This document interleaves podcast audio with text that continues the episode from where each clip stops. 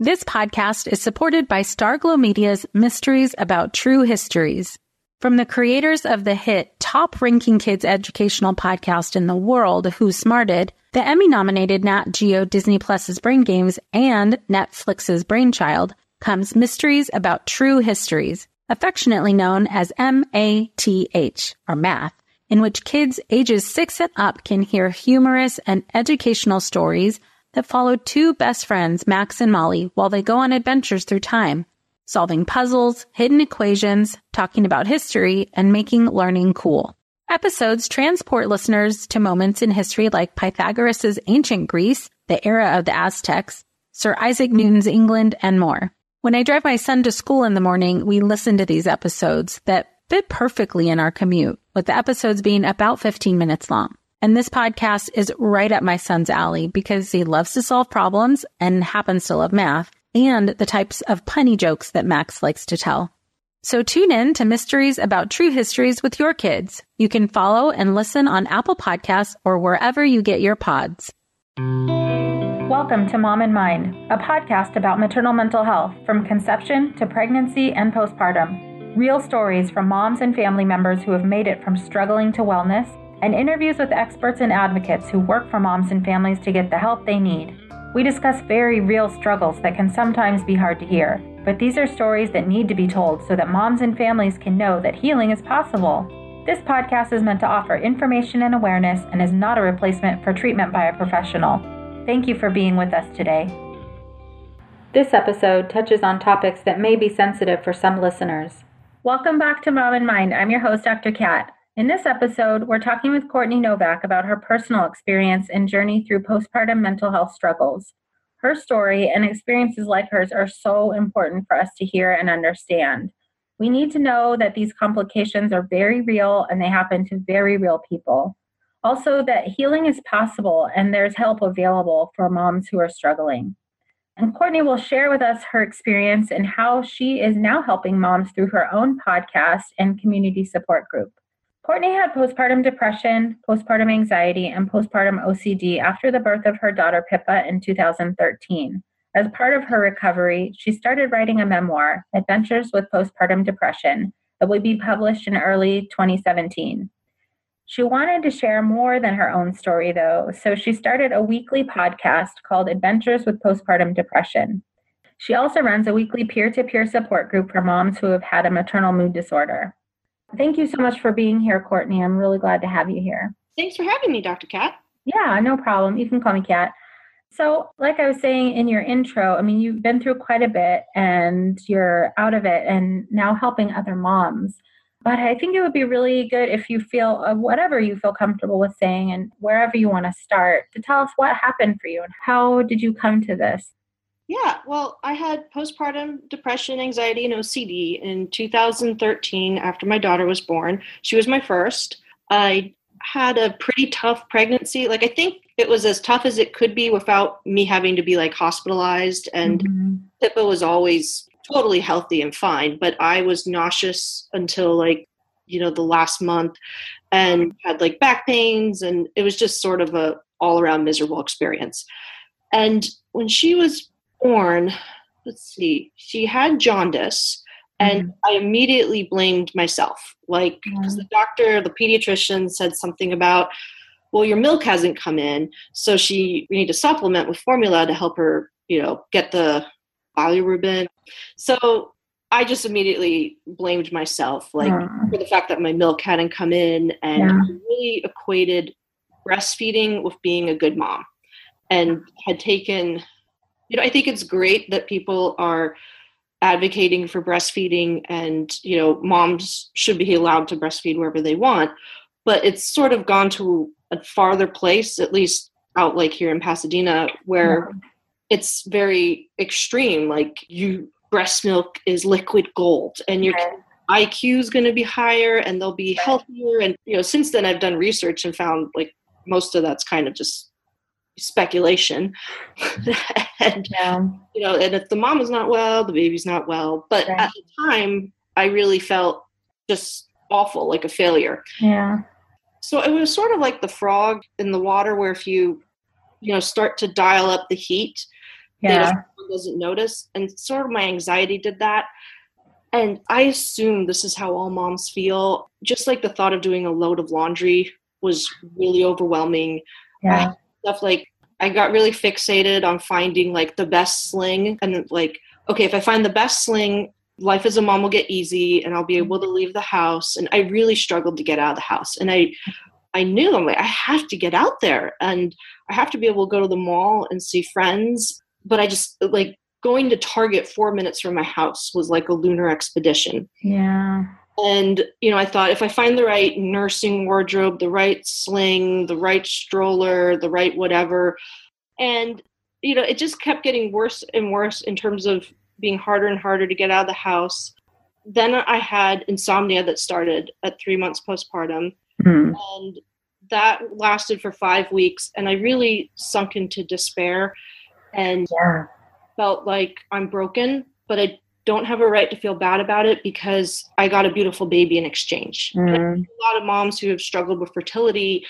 And I felt like I don't have a right to any of these negative feelings because at least I have my baby. Oh boy. Yeah. Yeah, so you know, the breastfeeding, the fertility, and I had a lot of sensory overload. Like I took Pippa to a mommy and me class and I just felt like the teacher was blowing bubbles and they were like fireworks in my face. Oh no. And Right.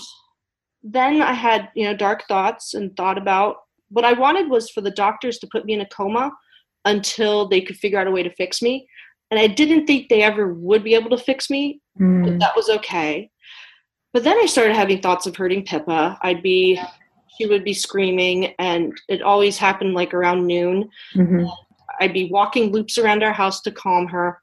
And then I'd just have a vision of throwing her as hard as I could on the floor. Yeah.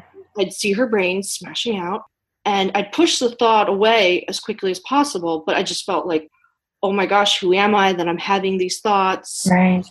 And I finally, you know, I was Googling a lot, trying to figure out what was going on, but I'd see hits for postpartum depression, and I just had it in my mind. I'm not the sort of person who gets postpartum depression. I Mm, thought this is mhm. kind of a, a fake illness that divas get because they miss all the attention of pregnancy, or they just they're lazy and they don't want to take care of their baby. Uh-huh. So I would never look at those those Google hits. And Yeah. I have a history of being a little bit of a hypochondriac. It Mhm. was I went into pregnancy as a anxious but highly functional anxious person. Uh-huh. Yeah. You know, I went to an Ivy League college and being anxious was actually really good because it kept me in the library studying. And then I was a lawyer and being anxious was good because I always got my work done, you know, well ahead of time Right. but then suddenly throw a baby in and you know hormones and i feel like my hormones i've never they don't do great when there's like a big interruption like Yeah. i can't take the birth control pill i took Mhm. a year and a half of my life and was just crazy from it It made you feel terrible. yeah like Yeah. lots of crying jumping out of my skin Mhm. Yeah. edgy and really bad periods too and Yeah. had this old school elderly obstetrician and when i told him my periods are worse on the pill he's like they shouldn't be Ah. like i'm doing something wrong i'm like do you think i'm willing this extra blood out of my body Right. This is not me Right. I that is the worst reaction from providers. It's just like, oh, well, either I've never heard of that before or like you're the only person. yeah you're Right. making this up in your head Yeah, you should be fine. yeah i actually had to take plan b once with my husband but back when we were dating and i was for a whole week just like didn't feel like myself felt wrong felt like the world was ending Mhm. and then i snapped out of it so in hindsight i can see like oh i'm someone kind of sensitive to hormonal changes Right, right. so yeah four months postpartum i finally went to see my obstetrician after one of my good friends i'd emailed college friends earlier and said things are tough but i was afraid to say how tough and Mm. everyone responds with oh yeah having a newborn it's like boot camp it's so difficult and i was afraid to like Right. respond back with like like yeah but i see everyone on instagram leaving the house and i can't like Right. on At this point, did anybody around you sense anything? Was it noticeable what was going on for you? my parents say they sensed something and they didn't know how to approach me and Mhm. i was very protective of pippa and very just defensive like they would bring up breastfeeding and Oh, yeah. they, I would just lash out like I am breastfeeding until mm-hmm. she's one years old, and then right. she'll self wean. And like I had this boxes from Amazon. I kept buying things hoping they'd be the solution, right. and then when they weren't, I'd put the box in the living room, and it was like two and a half feet high. And mm-hmm. my parents went out of town for a month. So like the third month postpartum, they were gone, and when they came back, they saw that, and they're like, they just knew like something's wrong, but they didn't know how to bring it up with my husband and right. me. Well, I think that's something I think is really important to point out because so many moms, this is such an internal experience that it's like it feels so loud and so big in your head and it's so confusing. But sometimes people just don't see anything different on the outside. Or if they do, they're like, oh, she just had a baby, you know, and dismiss it totally. Yeah, like, oh, she's a little sleep deprived. She'll be right. fine. Right. And people kept telling me, like, there was a breastfeeding support group and they said, oh, at the six week mark, it gets easier. And then they were like, oh, just kidding, really at the three month mark. and, and if you want to find answers to things, the internet will give them. Yeah. So I ran searches, will it get easier at four months? And of course, I'd find posts that say life gets easier at four months. So I kept just trying to hang on. And yeah. probably insomnia was I'd have like two or three really bad nights of just like three hours. Mm. And then I'd get like five and a half or six hours, and I would convince myself, oh, oh, don't call your doctor. You're coming out of the woods. And wow. my daughter's pediatrician told me to quit caffeine because that might be making jittery. Mm. So then I quit caffeine the same day the insomnia started. Oh, boy. Must have been just a horrible coincidence, but I just became convinced like I'm in caffeine withdrawal. I brought this upon myself by having caffeine. I just have to ride this out. Like, what am I supposed to tell my obstetrician that? This podcast is supported by Understood Explains. As parents, we are often having to figure out things as we go, and that is very true for our children's education. And to help you out, I want to tell you about a podcast called Understood Explains.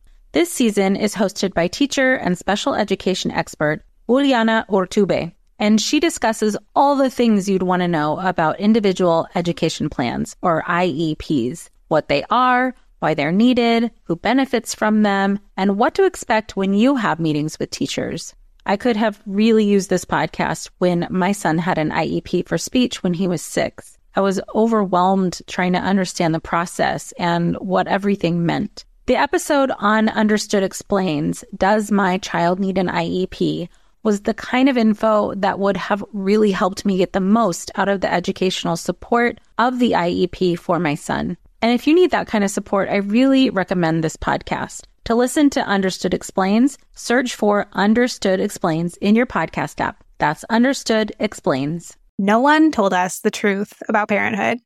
Why? This is the podcast everyone needed before they had kids because now that those little ones are here, whew, there is a lot to unpack. I'm Rachel Shepardota, and I am your host for the podcast No One Told Us, where we tell the truth about parenting and let you in on all the stuff you really should have known about before having kids. I am the founder of Hey Sleepy Baby, but this podcast is so much more than sleep. We'll be diving into all the topics that you really care about and need to know while you do your best job raising those adorable, tidy humans. Our goal is to just make you feel less alone and less overwhelmed. There are so many things that no one tells us before becoming a parent, and I think that we should really pull back the curtain on becoming a first time or second time mom or dad to share the good, the bad, and the ugly. We'll have a little education, a little fun, and a whole lot of heart that goes into each and every episode. So join me and our amazing guests each week to hear us talk about what no one told us. You know, so it's just like everywhere you turn, there's guilt. Yeah, everywhere there was guilt, anxiety. The anxiety became in like the fourth month very like a physical feeling of fear, like like I'm being stalked by a serial killer and vampires at all times. And on like it was on a Monday that my parents came to visit. They lived on the other side. They lived over on the west side, like 45 minutes away. And they came to visit with my sister and they visited for a while and then we're going over to this art museum and i had been planning for months to go because and it like seemed like perfect outing but i felt too overwhelmed so i said mm-hmm. And as soon as they left, I was just crying and I was standing on the front porch just with physical fear, sobbing, yeah. called them to come back, called my husband to come home. And I'd been telling them, my parents and my husband, a few times, like, I'm scared. And they'd always ask, of what? And I'd say, I don't know. I don't know. And Yeah. they tell me, then you have nothing to be scared of. Mm, But it felt like this, like an extra limb had been like welded to me. right. And I didn't know how to like amputate it. I'm like, it's stuck to me. I don't know how to get rid of this anxiety. So then, if I may, like note to providers and family members, if you hear a mom saying these things like they're scared, they don't know what's going on, ask more questions. Or, you know, that's one of the signs. Like if there's so few things that you are able to express, and it's so hard to even put into words what you're feeling, when you're feeling like you've just described, that when it does come out, when somebody finally is able to say something, it's really important to pay attention. Yes. And I did finally, on that day where I was crying on the porch, my parents suggested we come stay with them. Yeah. So we did. And I put a lot of pressure on myself, though, like, oh, my husband's been displaced. He has a farther commute to work. I need to get better, like, right now. Yeah. I emailed friends and told them about the anxiety insomnia. And I said, I think maybe I have postpartum depression. And one of my friends, who was the friend who was all, you know, she's like the sort of person who could sit in a house that's on fire and finish a drink. okay. So I tell her, and I'm expecting her to like email back and be like, "You're just you're overreacting. Don't worry. Don't be a hypochondriac." And she like, wrote back and said, "Oh, Courtney, I think you have postpartum depression. Go see a doctor. And if your doctor won't help, go see another and another until you get help." Oh, great. And that was just like uh, to have another person say you have postpartum depression. I suddenly that I was able to pick up the phone, make an appointment with my obstetrician, and I went and I told you know her everything, and I even told her about the dark thoughts. So she asked me to self admit to the hospital, Mhm. psychiatric wing. So I did that and stayed there for four nights. How far along um, postpartum were you at that point? I was just over four months at that point. Okay. hmm and I had spent the past few nights at my parents. So this was a Thursday, and you know, like I guess a note for providers. It was I got first I got put in this wing with people who I guess pose a danger to themselves, Mm. and there were people who were like schizophrenic and like I didn't major in psychology. I'm not a psychologist or a psychiatrist and I didn't know how to interact and I had a roommate and I was very scared. And the nurses there, I got a pump, but they made me pump in my room in front of my roommate. Whoa. Yeah. And then I told my psychiatrist after my first night there, like, I feel like I don't know how to interact with these patients. And he's like, What do you mean? Like, and he truly just Mm. didn't know. And I'm like, Well, you have all your medical degrees and you do this every day. Of course, you know how to interact. But I really didn't know what I was supposed to be like, how to exist there, and was horribly anxious. And Yeah. you know, I then got bumped down to like a, a ward with just a few people, and it was just for depression. And you know, I think like they put me in that first ward because I said I'd had thoughts of hurting myself, but really, I wasn't like planning my suicide. I didn't like the thoughts of hurting myself. It's Right. just had these thoughts, and my doctor never explained to me like, well, that's the chemicals in your brain giving you these thoughts. That's not you. hmm I wish he had sort of, he never explained. He told me, You have postpartum depression. And I told him, Well, I'm very anxious. He's like, No, you're depressed. Ah. And I was. And he gave me Zoloft and Remeron. And the Zoloft kicked in after a couple of days. And then I could see I was depressed. But then I told him, He's like, Oh, that's really convenient because you want me to discharge you. Now you're saying you're depressed. So Whoa. Whoa. Whoa. Whoa. yeah, I'm, you know, I'm, I'm writing, I'm Horrible. almost done with my book about having postpartum depression and I've had to leave out the stuff with my psychiatrist and I'm just going to write a second book because I eventually broke up with him when I got pregnant with my son Julian. hmm There was just so much like he did really good things for me. He gave me the Zoloft, but from the beginning he was very bad cop, good cop, mind games, saying Oh, I can no. you when I'm saying, and I was in my most vulnerable state. And terrible. oh, yeah, I mean, at some point, I started a support group that I can talk about more later, but he tried to hijack it and he wanted me to run it through his office. And he was going to Mm. show up for a few minutes at the beginning and then he could charge the insurance companies. I was like, but I want to do something for free and I want to be peer to peer. But he bullied me into wanting to do it at his office always implying that my mental health was at stake. It was just, That's yeah. That deserves a whole separate book. Yes, it really does. And it really, he also, when he found out I was writing a book, was like, I want you to name me. I've had people, patients write books about me, you know, with me, but they don't name me. And it sort of like robbed me of my inability to write about what he was doing to me. Yeah. It wasn't until I broke up with him that I was able to be like, okay, there's all these other layers to my story. Right. Wow. But yes, I was at the hospital four nights and then discharged against my doctor's great reluctance. But I really felt at that point like I hadn't seen my daughter in four days. And they didn't allow visitors? You know, I think they would have, but Nathan, my husband, was staying with my parents. So that was like at least 45 minutes away. Oh, uh huh. And I couldn't deal with the heartbreak of saying goodbye to her again and again. Oh, yeah. I mean, like they took my iPhone away, which had all my photos of her on it. And, you know, it was like, couldn't they have like just kept it in a locker and let me right. look at it every now and then? Yeah. It was a very like dehumanizing experience. Wow. There are a lot of reasons why you telling your story is important, but, you know, hopefully there are a mom who's listening and is having these experiences with their provider or a provider who's listening and you know is realizing that they don't know enough can go get some more training.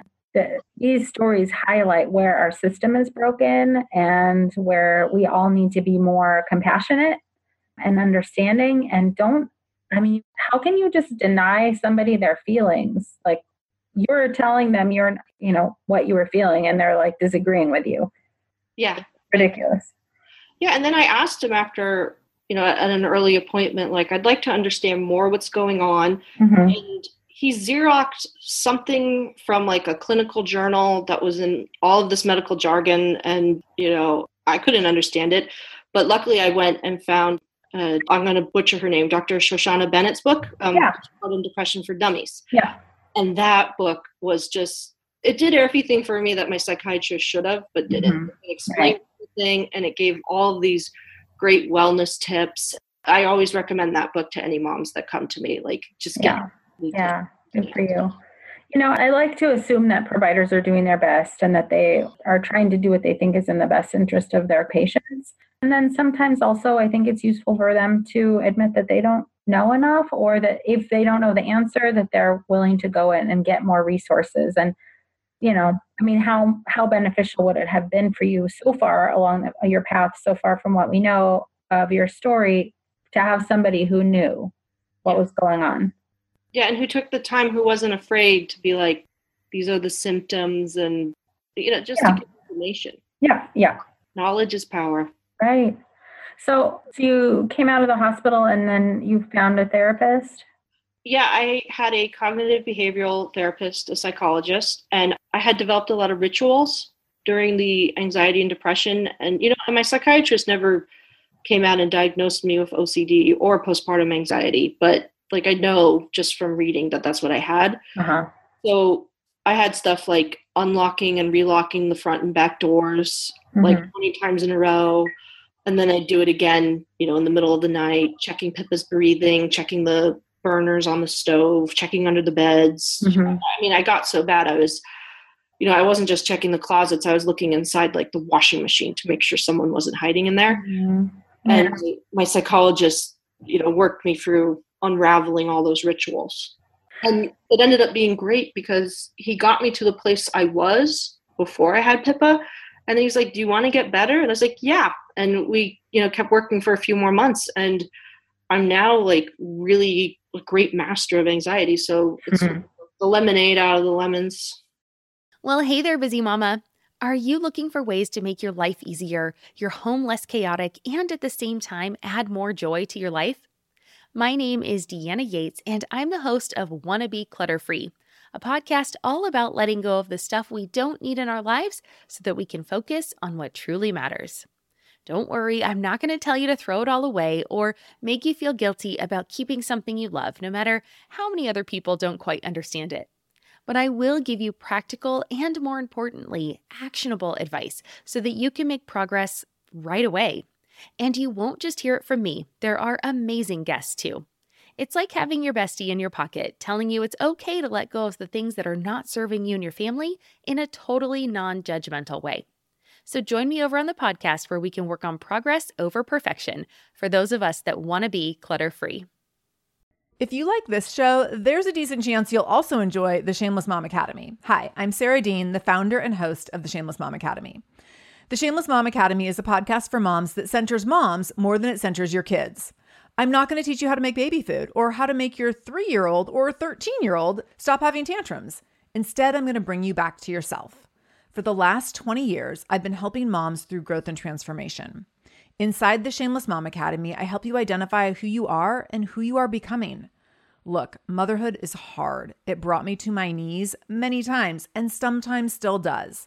Returning to who I am and who I am becoming allows me to decide how to show up in all those sticky motherhood moments, but also in all my other relationships and in all the ways I show up in my various communities. So come check out the Shameless Mom Academy wherever you listen to podcasts. I'm willing to bet you'll leave feeling a little inspired and maybe even completely fired up. And you'll probably laugh a few times because I promise we never take ourselves too seriously over here. With 700 episodes to choose from, you're likely going to find something that sparks and speaks to you inside the Shameless Mom Academy. All right. So, how long did that process take from the time you started to after the hospital to where you felt like you were feeling better or feeling more like yourself? So, I started in August and I ended the, the therapy in February. And before that, I felt a lot better. So, it was like a whole month or two of me just kind of coming in and reporting how great I was doing and all the things I had done for myself that week. And then finally realizing, like, okay, I, really don't need to come in just to get high fives. right. Okay. I don't know how it feels to you, but like, sounds relatively short. Yeah. And it was, but it was sort of like I kept getting better every month. And then I definitely would like kind of regress a little or have bad days and worry, like, oh, is, am I not even fully better? Yeah, I mean, I got better really quickly, but then every month after was like, wow, I'm even better. Mm, and I think it's also just part of becoming a mom and getting more confident and becoming more, you know, immune to other people's judgment. Ah, wow. Yeah. So you gained some really valuable skills then. The, the stuff you learned in therapy, just coping stuff, coping with your anxiety, but also this really it happens for all a lot of moms maybe all moms with this worry about judgment and the pressure that we put on ourselves. So you you had a, a nice mix of all of that that was really really impacting you. Yes. And you know i'm actually grateful. I had the whole adventure because i just learned so much about what makes me tick and what makes me you know my best version of myself. So you know, we don't have time to like go into my whole life, but I think, you know, I spent most of my life being anxious and now I'm not. And it's just, it's sort of like, you know, being Dorothy and stepping out pause and being like, oh, this is so much better. That's so fantastic. I'm so happy for you. Gosh, that, you know, you are feeling better than you did before pregnancy and before postpartum. Thank you. And, I, and that's like, I think that can be like, you know, a silver lining for the moms who are listening who are struggling and having a hard time that finding the right type of support. You really can feel better than before because you're describing that there was some stuff going on already that contributed to how you were feeling postpartum.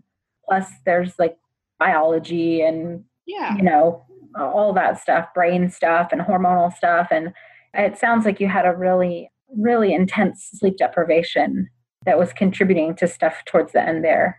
Oh um, yeah, the anxiety just being in bed. Yeah. And and you've recovered. And I recovered full recovery and I had my second baby, Julian, and he's 10 and a half months old now. And Aww. I got a new psychiatrist and I got we sort of set up a plan and she was really involved with, well, what do you want to do? And then she'd give me the options and we'd talk it through. And my first psychiatrist just never asked for my input about how I was doing or how I wanted my treatment to go. So it was very empowering. And she would remember I first saw her when I was pregnant and she didn't want to see me again for three months. And I had seen my first psychiatrist every month, which made oh. me feel like there's something wrong with me. Like I need constant monitoring. Uh-huh. And this other psychiatrist was like, no, you're doing great. Like, let's not rock the boat and we'll keep things the same. But, you know, call right. me to. And we set up a plan and I made a self-care checklist with all the things I needed to be doing so I could just even when I'm brain dead, just realize, oh yeah, go outside and get fresh air. Go outside and walk around the block. And then mm-hmm. I wrote a list of warning signs and red flags for my husband and parents. And, you know, we decided, me and my psychiatrist, that I would just start Zoloft again right away. And I mm-hmm. did a few days postpartum. And then, and I did great. And then at the three month mark, which is when the insomnia started with Pippa, the insomnia kind of clicked back on. And at first I was like, and I was more anxious. I was like, all right, well, let's just see what happens. Let's just write it out. And after like two days, I was like, wait a second, I've seen this movie. Oh, I called my psychiatrist and she bumped up my Zoloft and put me, I was off the Remeron when I was pregnant and put me Mhm. back on that. And like, like a light switch, I was just, I was doing great. And so I'm still doing all that and I'm in remission and we're going to start weaning me like in the new year after the holidays. that's fantastic. Yeah. I mean, you it, like it sounds like you've become an advocate too. I mean, there's nothing quite like a really difficult postpartum depression and anxiety to after you heal from it to put you into action, and that sounds like what you've done. Oh yeah. It's become, I feel like I was always missing a calling and Yeah, my calling now. And it just keeps getting better and better. And I feel you on that one. I can totally identify with that too. So, there's a couple of things I want to touch on too. Is that out of your pain and what you've been through, you are an advocate, and now you've started a podcast uh, called Adventures with Postpartum Depression. You have a book that's coming out with the same name, and you have a support group in your area. And these are just like so amazing. and they feel so easy now that I'm doing them. And they were so overwhelming before I started. And now it's like, this is what I'm supposed to be doing. Oh, that's so good. That's so good. And it's needed. All of the stuff you're doing is needed. Like we were kind of chatting beforehand, it takes all voices from wherever, whatever your platform is, you know, speak. And you are totally doing that. Yeah, I started first with the book, mm-hmm. and that was very cathartic. I recommend writing to anyone struggling Yeah. Depression or just even motherhood. Like, journaling is just such a great way to touch base with yourself and going to self-publish you know i just hired an editor because i don't want to deal with the publishers and that takes a couple of years i just want to get my story out there and yeah. be able to control the price and give it you know for free to people who need it for free i don't need a publisher Right. controlling that and that inspired me to create the support group because i really started my healing when i was able to start telling moms like i took this mommy class in pasadena and when i first told all the moms when i was like nine months postpartum it just like one of the moms afterwards was like wow you made yourself so vulnerable and i realized i was like no i was vulnerable before because i was so worried about what everyone was thinking and once i said it i realized i was like it did not matter and i was invulnerable to what everyone thought That's amazing. I'm like happy dancing, clapping over here for you. That's so cool. and that's why i started a support group just to create for moms to talk. And i actually it's a long story but my first psychiatrist tried to hijack it. And so i ended up not doing it for a while because i needed to do my own healing from an Yeah. abusive relationship. And i went into therapy with a new with a female new therapist who i adore. So i restarted it a few months ago. And at first you know not many people were coming. And i felt like gosh i want to help more people and i know people just can't get out of the house sometimes like when you're depressed it's hard enough with a newborn and i Oh, just felt like i had to do a podcast and you know the universe is funny how we just both started like right around the same time know, right? We're practically neighbors and it was like yeah. we need this we need these stories out there Oh, absolutely. Yeah, I think we started within a week of each other, our podcast. And you have a group, and I have a group out here, and we both participated in the Climb Out of Darkness with Postpartum Progress. There's a lot of parallels here. yeah and i'm going to the warrior mom conference in october No way. Cool. That should be awesome. yes That's So be amazing. Yeah, and that's a great organization. Did you use them, that Postpartum Progress, as part of your support, or what organizations did you lean on? You know, I didn't find any organizations until after I found postpartum progress when I was a little over a year postpartum because I wanted, I just felt this urge to help and spread the word. I didn't know how. And I thought, well, there must be a 5K or something. And I finally found the climb out of darkness and I did a solo climb and then I joined the LA climbs. And that's how I found postpartum progress. And I didn't really get as involved with postpartum progress until after I had Julian. I had a mm-hmm. couple of months postpartum where I kind of felt like I need to just be me and I can't be feeding off anyone else's issues. Yeah. And then I just sort of emerged from those, you know, first three months and I was like, okay, I'm ready. And mm-hmm. I signed up for the conference and I got onto all these Facebook groups and now I feel, you know, it's just better than ever being like linked into that community. Yeah, it's pretty powerful stuff. Oh, that's awesome. Okay, thank you. I have so much to share, and you are sharing it through your podcast and your book that's coming up. Please do let me know when that's out, and I will help spread the word about that. And your support group is in Pasadena? Yes, it's technically San Marino, but based okay. in Pasadena at the family room on Thursdays from like we say two to three, but we're often there like three thirty or four. Oh, it's one of those. it's free and you come whenever you want and if you don't come for three months and then you come back you know no judgment. That's awesome. So for you guys who are listening you can find courtney on instagram and at courtney novak and on facebook. Also you have ppd adventure is that right? Ppd adventures. Awesome. Ppd adventures on facebook. So whoever's listening and if you want to be in contact with courtney you can find her there. And I just really appreciate you, Courtney, for doing the work that you're doing and sharing your story. And I really firmly believe that in order for other people to see, we have to be seen. And you are showing up so that other moms can know that they're going to be okay too. I really appreciate that. Thank you. Absolutely. Thanks for being with us today. Thanks for having me.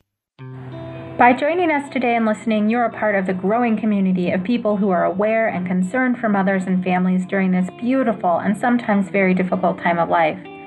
Please take a moment to subscribe, rate, and review this free podcast so that Mom and Mind can be found by moms, families, and providers who will benefit from hearing our talks. If you or someone you know is having a hard time, help is available. Please look for resources for help at momandmind.com where you will also find links and information from today's episode. Thank you for listening and being a part of the Mom and Mind community.